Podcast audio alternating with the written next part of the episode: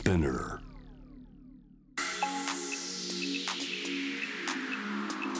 Amazon exclusive. Jam the world. Up close. Amazon Music をはじめ現在は期間限定でその他のポッドキャスト配信サービスでも聞けるジャム・ザ・ワールド・アップクロス週替わりのナビゲーターが登場する水曜日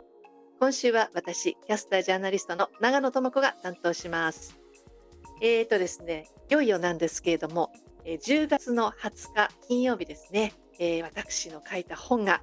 いよいよ出版されます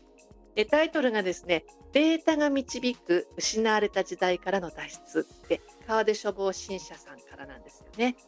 あのこれ本当に私が2年間ここ2年間取材した全てをこう全部まとめた本になります。日本が長く変わることのできない一つの理由にたくさんの人特にその社会の、まあ、意思決定層にいる人たちが腹落ちしてないんじゃないかっていうことをずっと感じてきたんです。なのでそのジェンダーギャップ指数がとりわけ低い政治と経済の分野ですね。2年間にわたってこのテーマで取材して今どうして変わらなければならないのか。その理由をデータとともに検証した本になります。本当にあの百聞は一見にしかずなんですけれどもなぜ今変わらなければならないか関心のある方は読んでいただきたいです、えー、今も予約受付中ですのでできればホームページなどにあのアクセスしていただければ嬉しいです。よろしくお願いします。ニュースから今を知り未来を見立てる情報プログラム。今回は港区議会議員で子どもの党党首の佐伯洋平さんを迎えして岸田政権が進める少子化対策やおっさん政治の弊害についてお話を伺います。ではその前に今日のニュースをチェックしましょう。ヘッドラインニュース2023年10月18日正午現在のニュースをお伝えします。パレスチナ自治区ガザの北部にあるガザ市の病院が17日空爆を受け500人以上が死亡しました。避難場所になっていた病院の敷地内に着弾したということですガザ当局はイスラエル軍による空爆と主張しています。こうした中アメリカのバイデン大統領は17日イスラム組織ハマスとの戦闘が続くイスラエルを訪問するためアメリカを出発しました。ネタニヤフ首相と会談し対ハマスでの連帯を表明します。しかしパレスチナ自治区ガザの病院空爆により中東情勢は一層緊迫し厳しい訪問となりそうです。バイデン大統領は17日に声明を出し病院での爆発に憤りと深い悲しみを感じると表明しました。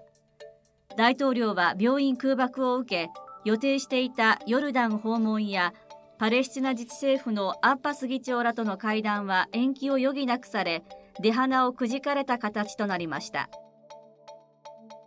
中国の習近平国家主席は今日巨大経済圏構想一帯一路の国際会議で基調演説をしました。この中で一帯一路が国際協力で成果を上げてきたと述べ実績をアピールしました。超党派のみんなで靖国神社に参拝する国会議員の会は今日午前東京九段の靖国神社の秋季例大祭に合わせて集団参拝しました。自民党日本維新の会国民民主党参政党などから96人が参加しました。中国国家統計局が18日発表した7月から9月期の GDP 国内総生産は物価変動の影響を除いた実質ベースで前の年の同じ時期に比べ4.9%増加しました。伸びは4月から6月期から減速しました。松野官房長官は今日鹿児島県庁で塩田光一知事と会談し台湾有事を念頭に避難してくる沖縄県の離島住民らへの対応を協議しました。東京株式市場午前の日経平均株価は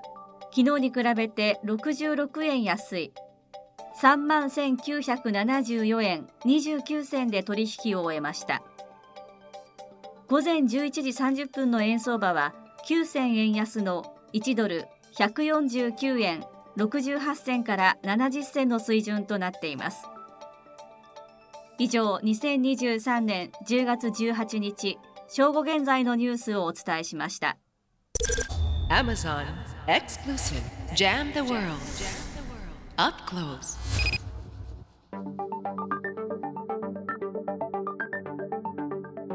改めましてキャスタージャーナリストの長野智子です。Amazon Music をはじめ現在は期間限定でその他のポッドキャスト配信サービスでも聞けるジャム・ザ・ワールド・アップクロース。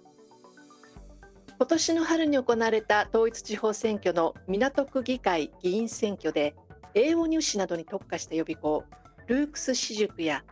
日本の未来を担う人材を輩出することを目的とした一般財団法人リビジョンを設立したことなどで知られる佐伯洋平さんが初当選しました。実は佐伯さん安倍元総理の登園にあたるんですがそこには現在の自民党をはじめとしたおっさん政治への危機意識があったといいます。一体どういうことなのでしょうか。そこで今回は港区議会議員で子どもの党党首の佐伯洋平さんにお話を伺います。よろしくお願いします。よろしくお願いします。佐伯洋平です。なんかあのすごく硬い感じでご紹介したんですけれどもはい。昔からあの実は私たち知り合いで。そうです。普段ようちゃんとかぐらいの勢い。ともこ姉さんぐらいな感じでいつもあのようちゃんぐらいの勢いで話してる。ただあの今日はラジオ番組なんで一応ねはい。しかも議員さんですから。はい、はい、なんでこの仲良しでそれで実はその仲良しだった佐伯洋平さんが政治家に初めてこうやってね公のところで私たち2人で話すっていう。そうですね本当に。そんな日が来るとはっていう感じなんですけども。本当？どうですか実際になってみて。政治家って短めに言うとどんな印象今？思った以上に忙しい。想像以上に。結構忙しいっていう感じでちょうど運動会を4つはしごしてきました。うわいろんなところの。忙しいのか。やっぱ土日はやっぱり今は秋の運動会シーズンですし、うん、だから来週ももう運動会が6つぐらいあるし再来週も運動会が6つぐらいあって今日はあんま忙しくて2つぐらい回りきれなかったところもあるぐらいでちょっとそういう運動会巡りとかもやっぱ大事な仕事で、うんうん、やっぱそういうところでやっぱり地域の皆さんにいろんなあの課題とか、この学校のちょっとトイレがこうなってるんですとか学級のこの感じをこういうふうにしてくださいとかいろんな要望を、まあ、そういうところでもやっぱり聞けるので、あのね、やっぱり地域の声を聞く活動っていうこともすごく大切ですし、でも平日になれば今度はまあ、いろいろ議会のがあるときは、あの、いろんな質問を準備をしたりとかして、結構慌ただしく、あの、5月から任期が、任期が始まったんですけど、慌ただしく、だから想像以上に忙しいなっていう印象があります。なんか忙しいイメージはもちろん持ってたんですけど、あ、やっぱり政治家の方々って大変なんだなっていうのはなんかなってみて なんか改めて感じたところはありますね。うん、そうなんですね。その何、うん、あの週末の運動会っていうのはよく言われてるような選挙を選んだその盆踊り大会に行かなきゃいけないとかあるじゃないですか、うん、よく政治家も言われる。はいはい。そういうのではなく、はい、あくまでさに住民の方のそういう要望を聞いたりとかっていう、うん、そういう感じなの。両方やっぱり両方ありますね。盆だから盆踊りシーズンはもうあらゆる盆踊りに行きましたよ。やっぱりそれ選選挙。やっぱり来ないとなんであいつ来てないんだってやっぱなっちゃうんですよね。うん、まあでもやっぱり1年目なのでやっぱり、うん、あのいろんなところに行ってあこんなところでお祭りやってるんだとかこんなところに商店街があるんだとかあここにはこういうおみこしがあってっていうこう勉強の意味でもね、あの、行かせていただいてる部分はあって、うん、あの、ですけど、やっぱ、本当にたくさんお祭りもたくさんあるんだなっていうのは実感しております。まあ、だからやっぱ本当に選挙っていうことと、その地域の声を集めるということで、やっぱ両方あります。うん。両方なんでしょうね、きっとね。うん。うん、ただその何あのちょっと話がちょっと飛んじゃうけどさ、はい、あの国会議員のその働き方改革で女性の国会議員増やそうみたいなことをやってても、うん、結局週末にそのせ、はい、何盆踊り大会にたくさん行った人の方が有利になるとかね。そういうなかなか子育て中のお母さんもなれないみたいなのあるじゃないですか。でもやっぱり何実際にやってみるとその今あの佐伯さんが言ったみたいにその住民の方とのこの何いろんな意見交換できるって意味では必要なんですかね。だからね、声をやっぱりこれは大にして言わなきゃいけないですけど、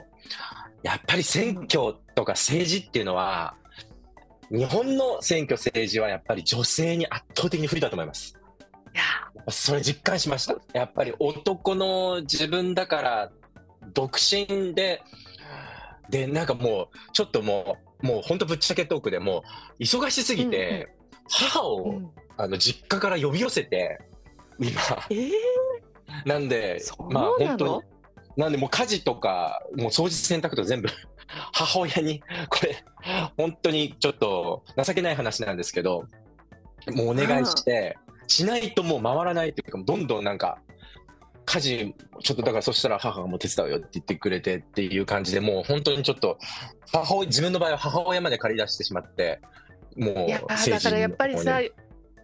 よくね、うん。だからそのあの男性の政治家が24時間うんの国民のためにって言って、もうちょっと地元といえば、うん。任せるみたいなそれでそれってどうなのよみたいなのってやっぱあるわけじゃない。やっぱりそうですね。おお母さん呼び寄せ独身の人もお母さん呼び寄せるぐらい お母さん呼び寄せちゃう。そそれぐらい、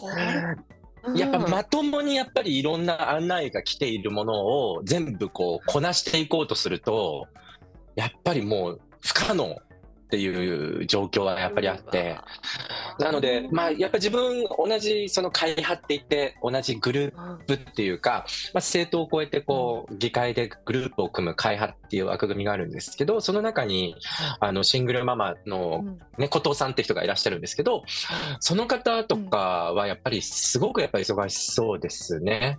ううん。ん、シングルのまま。で、まあ、あの、うちの会派の幹事長も榎本さんって人がいらっしゃるんですけど、榎本あゆみさんっていうのがいらっしゃって、その方は、まあ、あの、ペア、カップルなんですけど、二人お子さん育ててらっしゃって、でも、今生まれたばかりの1歳に満たないぐらいの赤ちゃんと、お兄ちゃんっていう感じで、で、旦那さん、旦那様も政治家なのかな？区議会議員って。えー。だからやっぱりその子育てと両立しながらやるのは本当に大変そう。見てても、そばで見てても。すごいねそれは何？そのお父さんお母さんの世代の助けも借りずにやってるんだでもね皆さん。いやーあの、でもやっぱり、あの、幹事長、榎本幹事長なんかは結構おじいちゃまおばあちゃまとか、あの、頼りにしてたりとかされますけど、やっぱりそう、そうでない、あの、やっぱり地元、実家に、地方にね、そういうお父おじお父さんおじいちゃまおばあちゃまがいらっしゃるところなんかだと難しいようで、やっぱりそこもそれぞれみたいですよね。うん。やっぱおじいちゃんおばあちゃんの手が借りられるところとね、借りられるご家庭うんとそうじゃないご家庭とってあったりするんで、もうだからとにかくもう子育てしながら不利、女性は不利っていう状況はすごくある。だから僕はもう、基本的にそうだよね。うん家をうんまず任せられる人がいないと無理ってことよね。うん。やだからっといて家事はっていう。うんだから積極的に何かこう格差を是正するアファーマティブアクションって言われるような何かこう女性に割り当てるとか、女性議員に一定程度議員を割り当てるみたいなことをしないと、ちょっとその、なんていうかこのカルチャーも変わっていかないのかなっていう感じはしますよね。本当に。もそうなんだ。ただ何、うんちょっと実際にやってみて今は必要だけれどもそこをカルチャーを変えていくことによってなんとかその改善できるみたいなところは感じられるわけ？その土日にはい 一日中運動会もあるみたいなしなくても大丈夫みたいな？う、うんだからそういうことに、いろんなリアルな場に絶対行かなくてもいいよねっていううん雰囲気とかを作るとか、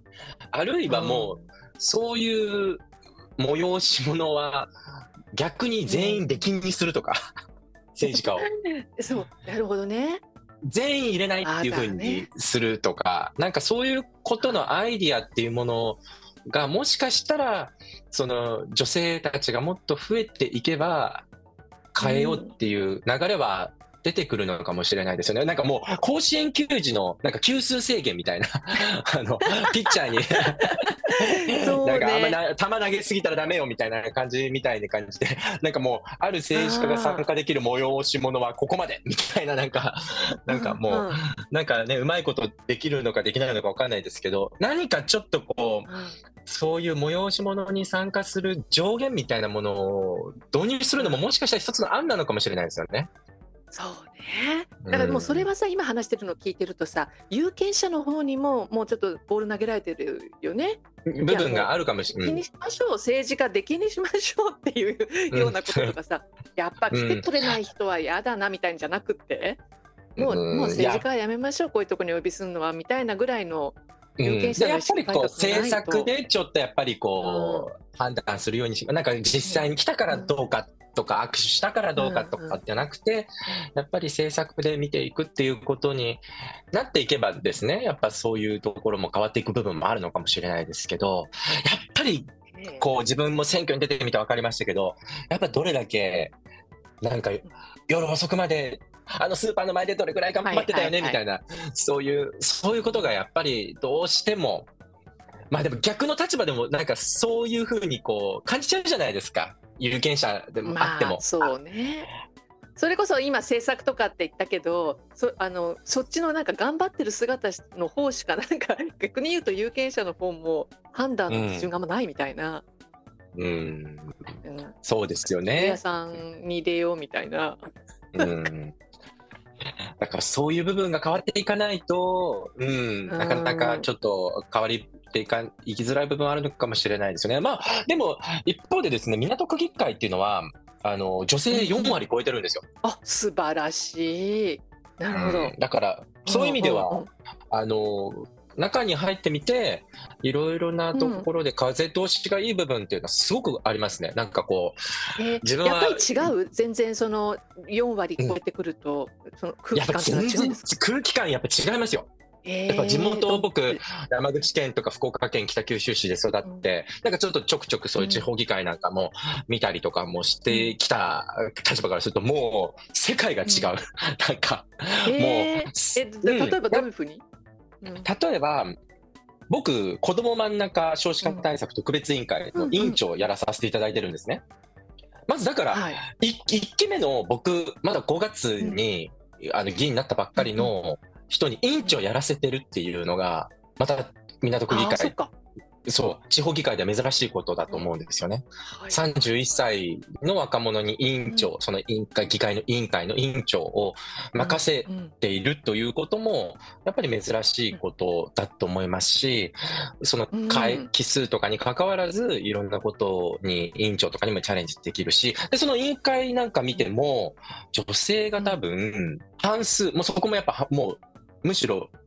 6割、7割ぐらい女性なんですね。8人ぐらいいるんですけど、うんうんうんうんででそんな中でやっぱりこう話をしていてもすごく活発というかでやっぱすごく実際のもうママうんほとんどママなんですよね。まあ、とかママ、ぜはいほぼ全員ママだな。うんうんママママ1、うん、1 2 3 4 5 5人ママだ。7人中5人ママ。でもうどんどん当事者としての目線の意見が出てきて、やっぱりこのおむつがこう施設で持ち帰れないのは本当にこの区のいろんな施設とかで紙おむつっていうのを持ち帰らなきゃいけなかったんですよね。はいはいはいでも持ち歩く聞いたことある。持ち帰んなきゃいけない。大変じゃないですか。その施設です。そのそうよ、ね、子供の施設なのに捨てられない、まあでもそれは衛生的にっていうことだったんですけど、だけどそういうことを、あのママたちが当事者の意見を伝えていくことによって、その衛生面にも配慮したおむつを捨てる用の、なんかそういうゴミ箱っていうのがあるらしくて、もう開発されてるらしくて、もうなんかこう、それを、そのおむつをポッと捨てるなんかこう、うまいこと吸収してくれて、真空パックにしてくれるっていう、一個ずつ。で、お匂いとか衛生面も大丈夫なようにするっていう、そういう、あなんかこう、開発されたゴミ箱みたいなものが、もう本当にこの秋から、もう導入される。もう各施設、港区の施設に一つ一つは最低に置かれるっていうことになって。だからすごく本当にやっぱり極めてあれなのね。うんうん。そうだね。スピーディーで、目線あのスピーディーで目線で。うん、、当事者の目線で。うん。あだから昔男だらけだったらそれが、いや、おむつぐらい持ち帰れば、それぐらい子育てやってんだから頑張れよみたいな、自分の子供なんだからなんとかしろよみたいなことをおじいちゃんがわーって言って、うんそうだよねうん。みたいな感じの空気で流されちゃってたところが、ママたちがやっぱり、いや、これが困るよねって、えそうそうそうみたいな感じで、もうなんか、その党とか、その、そういうものを超えていくんですよね。やっぱその共感力っていうか。わかる、うん。私ね国会を結構なんかいろんな協会とか事務局長とかやってても思うんだけど女性の議員の人たちって横つながりすごいするよね党を超えて、うん。あんまりこう縄張り意識っていうのがね、うんない、うん、そうそうそうそうそう、あそれは感じる、えそれで何？その佐伯さんがそのいきなり1年生議員でその あのトップにそのリーダーになったっていうのも女性の人たちがやってみればみたいになったわけ？やっぱそこは会派、7人の会派で、その会派で誰を委員長にするかっていうことで決まっていくんですけど、その中で女性の幹事長、うちの会派はあうんの女性の幹事長で、7人中、僕の会派7人グループなんですけども、それのうち4人が女性ですね。うちの会派は過半数が女性なんですよ。で、うん。佐伯くんやってみるべきじゃない？どんどん若い人がチャレンジするべきじゃない？っていうことを幹事長たちや、あの、周りの、まあ、会派の全員の、まあ、それはもう男の人も含めてですけど、あの、言ってくださって、はいはい。はいうん。やっぱこれがやっぱり男たちだらけだったりすると、やっぱりうん。おい、1年生は雑巾がけからだろうみたいなね、うん。そういうこう、うんところからスタートしちゃうんだと思うんですけど、なんかそういうんではなくて、うん。いや、やりたい人がやったらいいじゃないっていう、そういうこう、うん、柔らかいマインドが広がっていくっていうか、そ、そこに触発されて男性も変わっていくっていうかね。うん。なんかそういう部分はすごく感じます。うん。へえ。いやね、あの今日あのまあ改めてなんだけれども、佐伯さんにこうやってゲストで来ていただいたのは31歳という若さで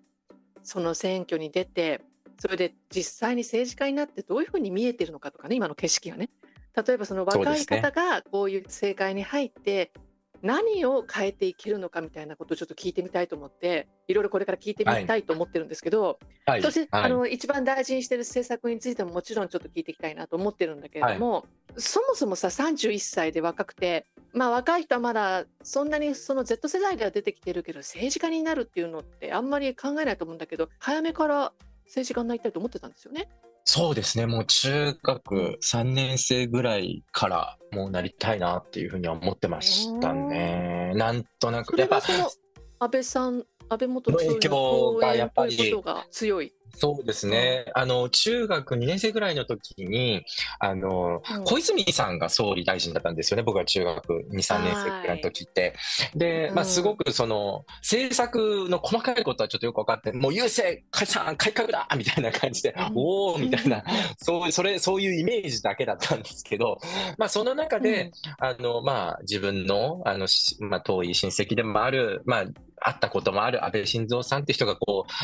幹事長になったり、官房長官になったりとかっていう形で、こうテレビにこう、ね、で出てくるようになって、なんかこう、うんおのずとこう関心を持っていくようになっていって、うん。で、その中でこう、なんか聞いていったらなんか自分の曽祖父、ひいおじいちゃんも、あの、市長さん、自分、長門市っていう山口県長門市市長さんだったということもあって、まあそういう血も流れてたのかもわかんないんですけど、まあそういう政治っていうことを一生懸命頑張るってことは世の中のために、あの、社会のために頑張る、尽くす、いい仕事だから、みたいな感じで、家族もみんなそういういうふうに僕に教えて教育の中でも言ってくれてて、で、その中でこう、あの政策とかを考えたりして、いつか政治家になっていきたいなっていう、そういうこう、夢を持っていくようになっていってましたね。へえそうなんだ。でねいろんな社会課題にもそれこそ教育とかも一生懸命やってたんだけれどもいよいよその選挙に出るぞっていうことになってで佐伯さんは自らがゲイであることを公表した。ね、あれクラブハウスでね、私もなんかクラブハウスでしたそうそうそうそうそいうましたね。言ってくださいましたね。一緒に見守ってくださって。見守ってましたよ。で公表されてで選挙でもねマイノリティ政策や子どもの政策とかね、前面に出して訴えたんですけども、まずその有権者の反応っていうのは選挙戦でどうでしたか？そこのところが、やっぱりその、僕もまだ、その、そういう東京でしか、港区とかね、そういうところでしか選挙を戦ったことがないので、あの、ちょっと偏ってるのかもわからないんですけど、日本全国っていう視点で言えば。ですけど、すごくフレンドリーですよ。あの、全然いいじゃない。こういうダイバーシティ。うんうんうんうんそういう人が出てこなきゃダメよね。やっぱりカミングアウトして自分がゲイだって。で、やっぱこうチラシにも僕ゲイですって書いてあるんですよね。で、それを見てもらったときに、あ、あ、もう、うん。こういうふうに書く時代なのね、でもそれっていいことね、みたいなふうにこう、おっしゃっていただいたりとか、なんかそういう、こう、あの、ポジティブな反応はすごく多かったですし、あとはやっぱその当事者の方から、あの、チラシのその、ね、レインボーのマークとかを見て、実は自分もこれなんです、みたいな、こうっていうマークを指さしてて。あのまだ言え、なかなか人には言えてないんですけど、こういうふうにやってくれて嬉しいですってこう言っていただいたりとか、なんかそういうこう街とかでいろいろそういうポジティブな反応をいただくことはすごく多かったかなって感じます。でも時々やっぱりその言われるのは、子育て支援とか、あのーをしたいっていうことを結構また一つのね柱にしているんですけれども、少子化対策っていう部分もすごく情熱を持っていって取り組みたいテーマなんですけど、あなた子供いるのみたいな風に言われることもあるのあーね。ですよね。うん当事者なの？っていそうれ。でこう、うんそう、そうなんです、そうなんです。子供がいるのっていう。で、じゃあまず子供作んないとね、みたいな風に言われたりとかもすることもあるんですよ。で、自分が、いや、原因なんですって言ったら、いや、それじゃダメじゃんみたいなこと言われたりして、いや、それじゃダメじゃんって言われても、みたいな、なかなか結婚もできないんですけどね、みたいな。うんだからそういう、ことに出くわすことは、やっぱりで、圧倒的に年配の方にそういうふうなことを言われることの方が多いかなっていうのは、やっぱ実感値としてはありますね。たださあえてじゃあ聞くんだけれどもまあ当事者じゃないわけじゃないですか。まあ言うたらはいはい。私も子供いないんだけども、はい。それでもやっぱりその自らの正当名を子供の党ってやってお父さんお母さんではないのに、それでそのすごく取り組んでさっきもお話ししたけどもすごく一生懸命取り組んでるじゃないですか。それははいなぜなの、だからまさにそこで、うん。やはり子供がいるとかいないとかって、本当は関係ないはずだと思うんですよね。やっぱ社会全体として、やっぱ子供は社会全体で育んでいくものですし、誰々の子供だからとか、自分は子供がいるからとか、いないからとかじゃなくて、やはりその次の世代に託していくし、今の世代ができるだけ次の世代にとって良い形で残していくことっていうことは、うんうん。なんかこう、普遍的に一番大切なことのなように私は思ってるんですね。だから、はいそういう問いそのものが生まれてるっていう状況とか、意識の変革ををやっぱりしていかなきゃいけないんだと思うんですよね。うんそこがやっぱもしかすると日本が少子化になってる子育て支援とかがやっぱり必要になってる子供生まれなくなっている最大の理由なのかもしれないと。だから子供を持ってる人が子供のことを考えるってことじゃなくて社会全体にとってそれは次の世代のために私たちが何ができるかをみんなで考えるって当たり前のことじゃないかっていううんこと、うん、そこがやっぱりすごくあの僕が一番伝えたいメッセージ。でもありますし、まあ本当だってそれが政治だよねでもね。うん、そう。こう本当に次の世代にっていう政治哲学的な意味において、まあ、それは価値観とか倫理的な意味。でもう一つじゃあ違う視点でその合理的な面っていう形で、あの考えてみても誰だってやっぱ年取っていくと。もうゲイだろうがストレートの人だろうがもう誰だろうがもうとにかく年を取っていくと。でそうなった時に支えるのは誰なんだっていう話があって。やっぱり将来の世代なわけですよね。で、やっぱり支える子供たちの数が少ないと、やっぱり給付っていうものも、今の年金の仕組みもそうですよね。現役世代が支える仕組みになってるわけですよ。現役世代が納める人の、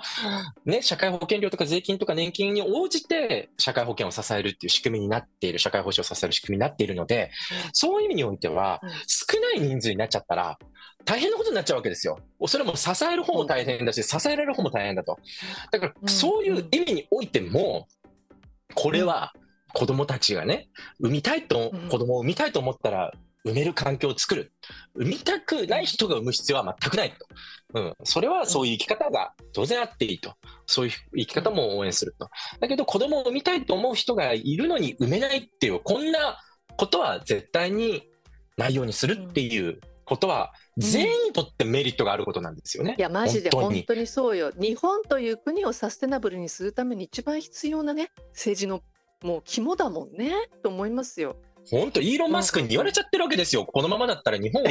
滅亡するよとでも、それは真実なんですよ。本当に。うん出生率が1.3っていうことは、やっぱりこれ、2じゃないと人口は維持できないわけですから、2じゃないと1.3億人のまんまにはならない。じゃあ、これ1だとすると、一世代うん、親がこの世代に変わる一世代の間に人口が半分になるってことですからね。いやいだからや本当にだ去年ちなみに2022年で出生数が77万747人初めて80万人を割り込んじゃってるわけですよ。そう。僕の同級生って120万人ぐらいいましたからね。だからもう僕の世代ではね120万だったのが、ね今の赤ちゃんは77万人になってると。いやでそれでねこの危機感ですよ危機感で危機感。あの、うん、国の方でね、まあ、あのうん岸田総理は言いましたよ、異次元の少子化対策を講じますと。これね、はいこれの国の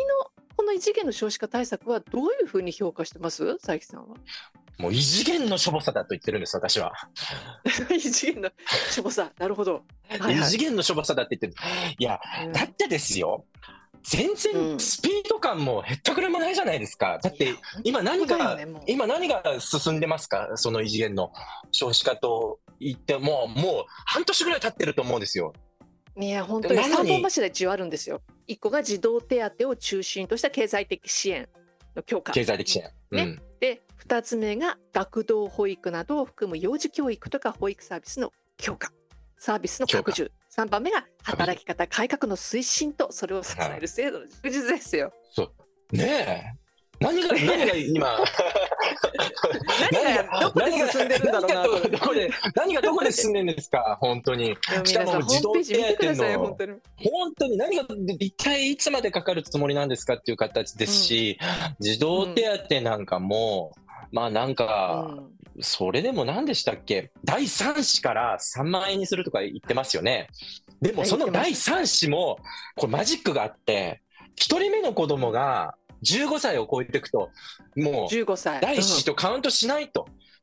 もうそしたら、第1子が15歳以上になったら2子、3子が1子、2子になるとかいう、なんかわけのわからない、そんな第1子、第2子、第3子なんて聞いたことないぞみたいな聞。いたことない。そんな、そんな聞いたことないぞと。なんかとにかくケチるんですよね。至るところで。なんだ。だってもう3人も子供産んだら大変だよって。うんなのにそれ、なんで1人目の子供が、1人目の子供が15歳を超えたからって、1人目の子供が15歳を超えてから一番お金かかるじゃないですかと。高校生、大学生、一番お金がかかるときになんで医師のカウントじゃなくなるんですかと。本当なんだよね。でそこでね佐伯さんはね見事に当選をされた時も掲げてたんですけれどもはい。佐伯さんは全ての子供に1000万円の給付を掲げました。はいそしてはい当選、はい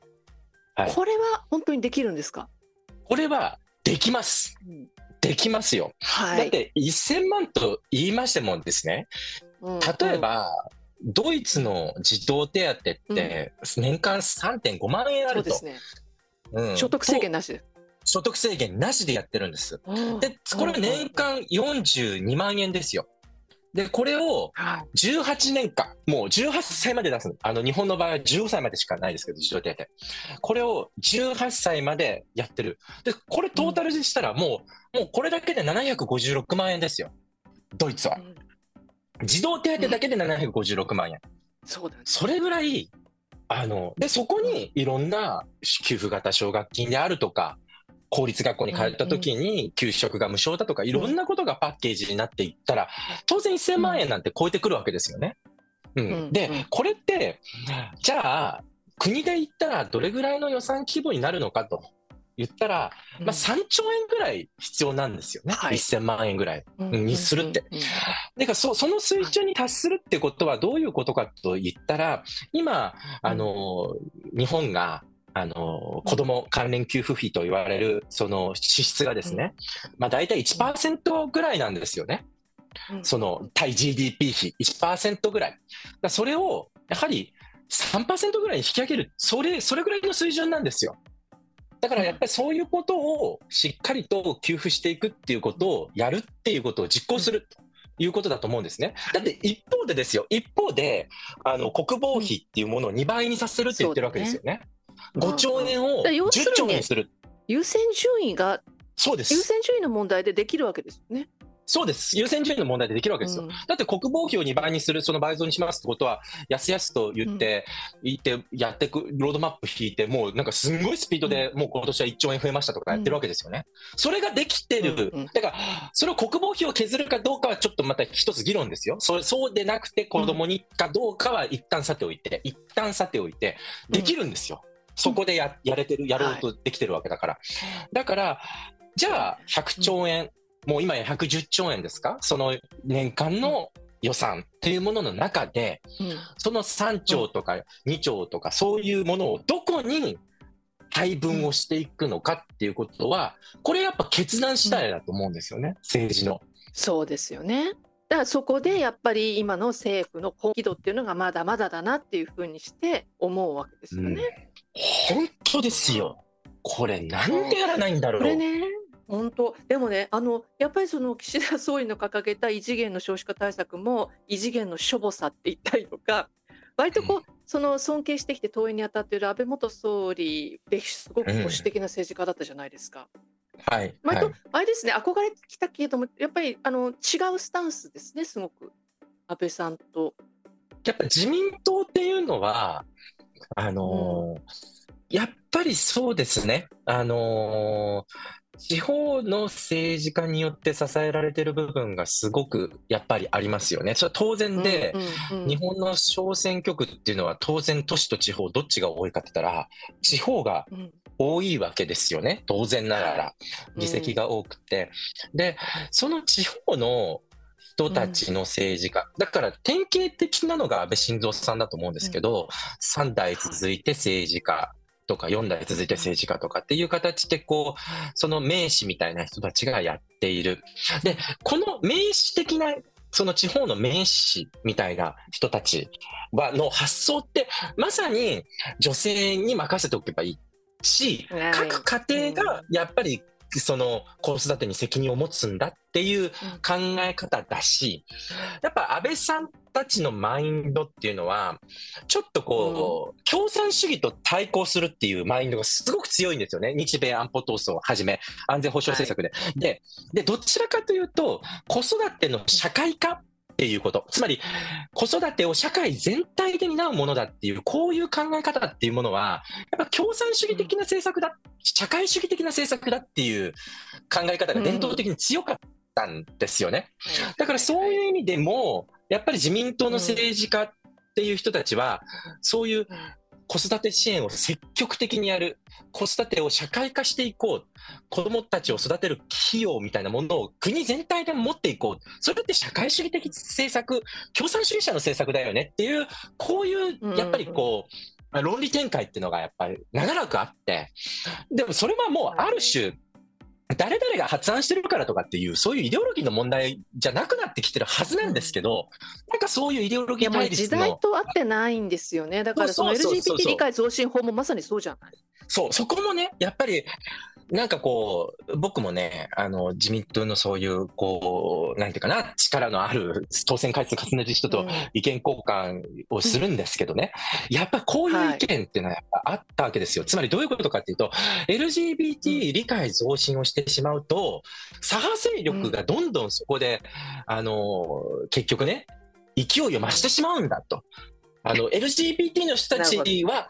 認めてあげたい。だけど、それだとね、日の丸とか反対してるあの共産主義、共産党の人たちとか、社民党の人たちが、どんどんその LGBT のパレードを通じて、どんどん勢力拡大するでしょ。そしたら日本が壊れちゃうんだよとかって、いやいやいやいや、なんだもそうれ本当に意味不明なんですけど。そう、か意味不明な意味不明なイデオロギー対立に巻き込まれちゃってるっていうか、いや、そう、そういう話じゃないでしょっていうことなんですけど、やっぱり、いやでもねこのポイントってやっぱり今のね本当に日本の閉塞感の象徴だと思う。ここでぐるぐるしてるのが、最大与党だもん。うん、で今のこのイデオロギーみたいな話をやっぱ20代30代の若い人たちに伝えてもえどういうこと？何何何何？共産主義と社会主義主義でで保守主義がどうでって？な何をそんなことを言ってるの？みたいな風にもうちょっと嫌気がさしちゃうんだと思うんですよね。だからそういうことではなくてやっぱりこうもっと自分たちの、なんていうかな、生活者の目線というか、市民の目線で、やっぱり政治がね、あの、行われてったらいいし、本当、多くの人がね、うん選挙に行ってほしいし、立候補も仲間になってほしいなっていうふうに、その政党はどこかはね、あれでしょうけど、やっぱ若い人が増えていくと、やっぱりどんどんそういう常識っていうものがこうアップデートされていくんだろうなっていう、ね、そういうところはありますよね。うんうんうんなんかずっとあのおっさん政治に怒ってたじゃないですか SNS とかではい。はい。あれあれはん？やっぱり港区もおっさん政治なの？やっぱり、長老っていう人はいますよね。おっさん政治の何がやっぱりダメなんですか？やっぱりこの話をしていても、その、例えばその港区って財源がね、すごく豊かなんですね。やっぱりありがたいことにですね、はい。とても財源が豊かで、毎年大体ね、50億円ぐらい実質黒字があるんですよ。すごく黒字があって。はい素晴らしい。そういうものをしっかりね、その恵まれてる部分をしっかり子育て支援に回していくべきじゃないかっていうふうに言っても、いや、うん。そんなの結局やったって今の子たちは子供が欲しくないんでしょっていう話をするんですよ。うん、えー欲しくなくなってるじゃんって。いやいやいやいやいやと。いや、子供を持ちたくても持てないんすよという話なんですよ。で、いや、いや、俺たちの時なんか子育て支援なんか何一つなかったよとか言うわけなんですよ。いや、いや、それを言うならこっちこっちは消費税とかなかったんですわみたいな。あなたたちの時代消費税時なかった代が違いんですよねますわ本当 そう社会保険料とか低かったですよねと。もう年金とかもそんな、ね、大した金額じゃなかったですよねと。もういやだからもう本当何なのこのアップデートしない感じそうなんですよ。だから、でもやっぱりこう人間っていうのは、自分うんのこう生まれてきた価値観のとか経験の中からこう、いろんんな意見をやっぱり言うものですよね、本当に。うん成功体験があると余計なんかねたちが悪いんですよ。そうそう、そ 成功体験があると。うん、そう。なんかそこの時代をね率いていったがゆえにうんで成功してうんそこはす素晴らしいし感謝ししていくことなんですけれどもだけど今の若い世代が抱えている課題とか目線とか女性がおむ紙おむつうん。これ処理できたら今時うん新しいそういう対応できるゴミ箱もあるのにってそういうテクノロジーでいろいろ対応できることもあるのにっていうそのその視点がやっぱりこう伝わらないんですよね。伝わらない。でそのそのね。伝わらない中でおっさんがおっさんが鶴の一声で「いやもうでもそんなものはもうダメなんだよ。こうなんだ」とか言うともうなんかみんなシーンって知ってしまうってシいうか。っていうね。はいいやそこだよね。あのなんかあのある企業経営者の人が働き方改革先陣を切ってやった男性の社長なんだけども。おじさんは悪くないんだけど、おじさんだけの会議は本当に悪いって言ってて、結局そこのアップデートしないところのまんま結論出すから、やっぱりそこに佐伯さんのような世代の政治家が入ったりとか、やっぱり女性のそういう当事者意識の視点が入ったりとか、変えていかないと、本当にもう、もうアップデートしないまま、もう失われた時代が続いてしまうという感じですね、うん。今話聞いてるとね。はい。うん。だからやっぱり諦めずにやっぱりこう手を挙げていくことですよね。もうそこに悲観せずに、だったらやっぱりその若い人とか女性とかこれまでのその政治家の属性で多かった男性おじさんっていうその人たちも必要なんですよ。その人たちがだけになってしまってる同質的になってしまってるってことがやっぱり一番課題であってやはりそういう人たちとは遠い女性 LGBTQ 若い人いろんな人が加わっていくことによって、そこからやっぱりこう、だんだんこうほぐれていくっていうか、いろんな意見がこう風通しが良くなっていくっていうのはあると思うんでうん、やっぱり港区はまだ、まだそういうものが進めやすい自治体なのかなって思っているので、あの、すごく働きがいがあるなと思ってやってますけれども。はああ、よかったです。本当にじゃああの本当に政治家になっても前を向いて、おこれは変えていけるっていう風なね手応えは感じてるってことですもんね。い。そうなんですよかっ。たそうなんです。うん。まあのしばらくはその港区議会議員としてとてもやることがいっぱいあると思うんですけれども、はいまあ将来的にね佐伯さんは国政にも行ってみようというふうに考えてますか？いつかは、まあ、国政、国の政治っていうことも、やはりきちっとね、子育て支援、少子化対策ってことを考えたら、そういう意味ではやっぱり110兆円っていう大きな予算がありますから、あの、そういう部分もすごく、あの、チャレンジしてみたいなと思うんですけど、その前に、やっぱ僕、港区長っていうのは非常に強いはいはい。気持ちを持ってます。なるほど。やっぱりその自治体のか、やっぱ街をやっぱり変えていくっていうことがすごく、あの、より大切なんじゃないかなと。やっぱり兵庫県のねうん、明石市、泉さんなんかもいらっしゃってはいはいはいいるんですけどね。まあ、てか、泉さんとも対談させていただいて、あの、対談記事とかも出てるんですけど、もうその時にも、うんうんあの、早く首長になれって。怒られたんですね。もう、早く首長になって、早く決定権を持って、早く街を、モデルを作れって言って言われて、やっぱりそういう港区っていう東京の都心でそういう子育て支援のモデルの街を作れば、すごく波及効果もあるぞと。で、港区はって、キー局、マスコミキー局全部港区にあるんですよね。そうね日テレ、フジテレビ、はテレビ東京も全部、もう全部が、NHK だけ渋谷区でね。。NHK だけ渋谷区。民放は全部港区にあって、うんだからすごくそのマスコミとか、そういうメディアの発信地でもあるから、やっぱそういうところで、やっぱり、あの、本当にこう、日本社会を先取りする、そういううん少子化対策、子育て支援のモデルの街づくりができることによって、やっぱりこう、日本社会が進むべき道、うんそうダイバーシティも含めてですね、やっぱそういうものをやっぱ作っていくってことが今自分にできることなんじゃないかなと思って、そこをちょっと目指してるところは実はあるんです。はい。すごいすごい大事なポイントだと思います。やっぱりそこでモデルシティを作るっていうところからじゃあじゃあ国に当てはめるにはっていうふうになっていくもんね。うんやっぱりそこに最初にその港区っていう特別な東京の中でもなかなか特別な区にそのモデル都市を作るっていう、これはでもいい目標だと思うし絶対にやってほしいなって思いますね。はい。うん。やっぱこう、港区の高齢化率、高齢者の65歳以上の人口の割合って言ってみると17%ぐらいなんですね。で、日本全体で言うと29%なんですよ。だから12ポイントぐらい少ないんですよね、高齢者の割合が。うん反対にやっぱり子供たちの割合はまた17%ぐらいって、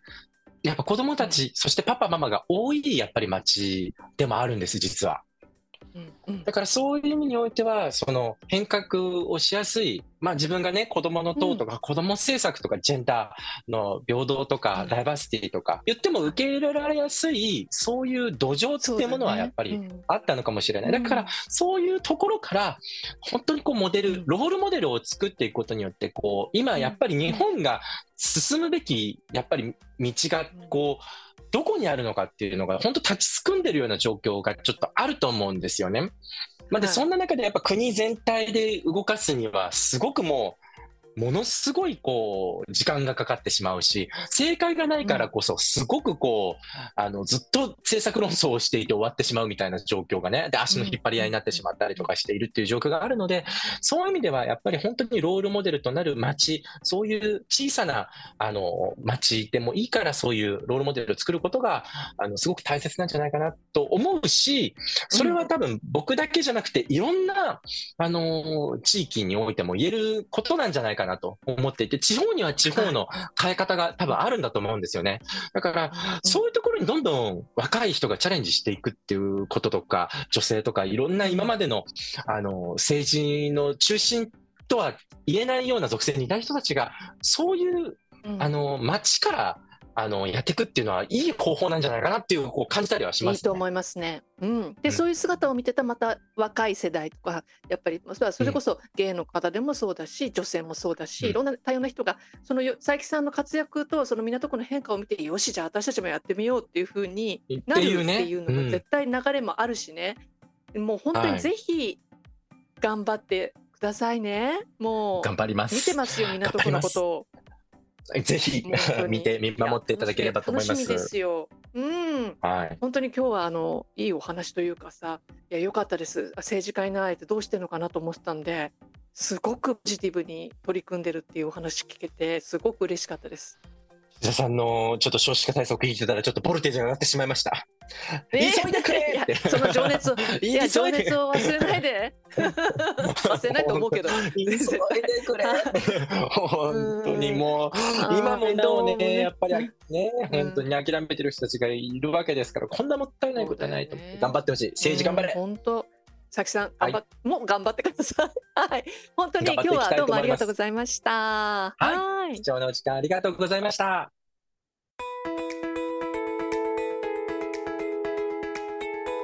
ジャム・ザ・ワールド・クロス港区議会議員で子どもの党党首の佐伯洋平さんをお迎えして岸田政権が進める少子化対策やおっさん政治の弊害についてお話を伺いました。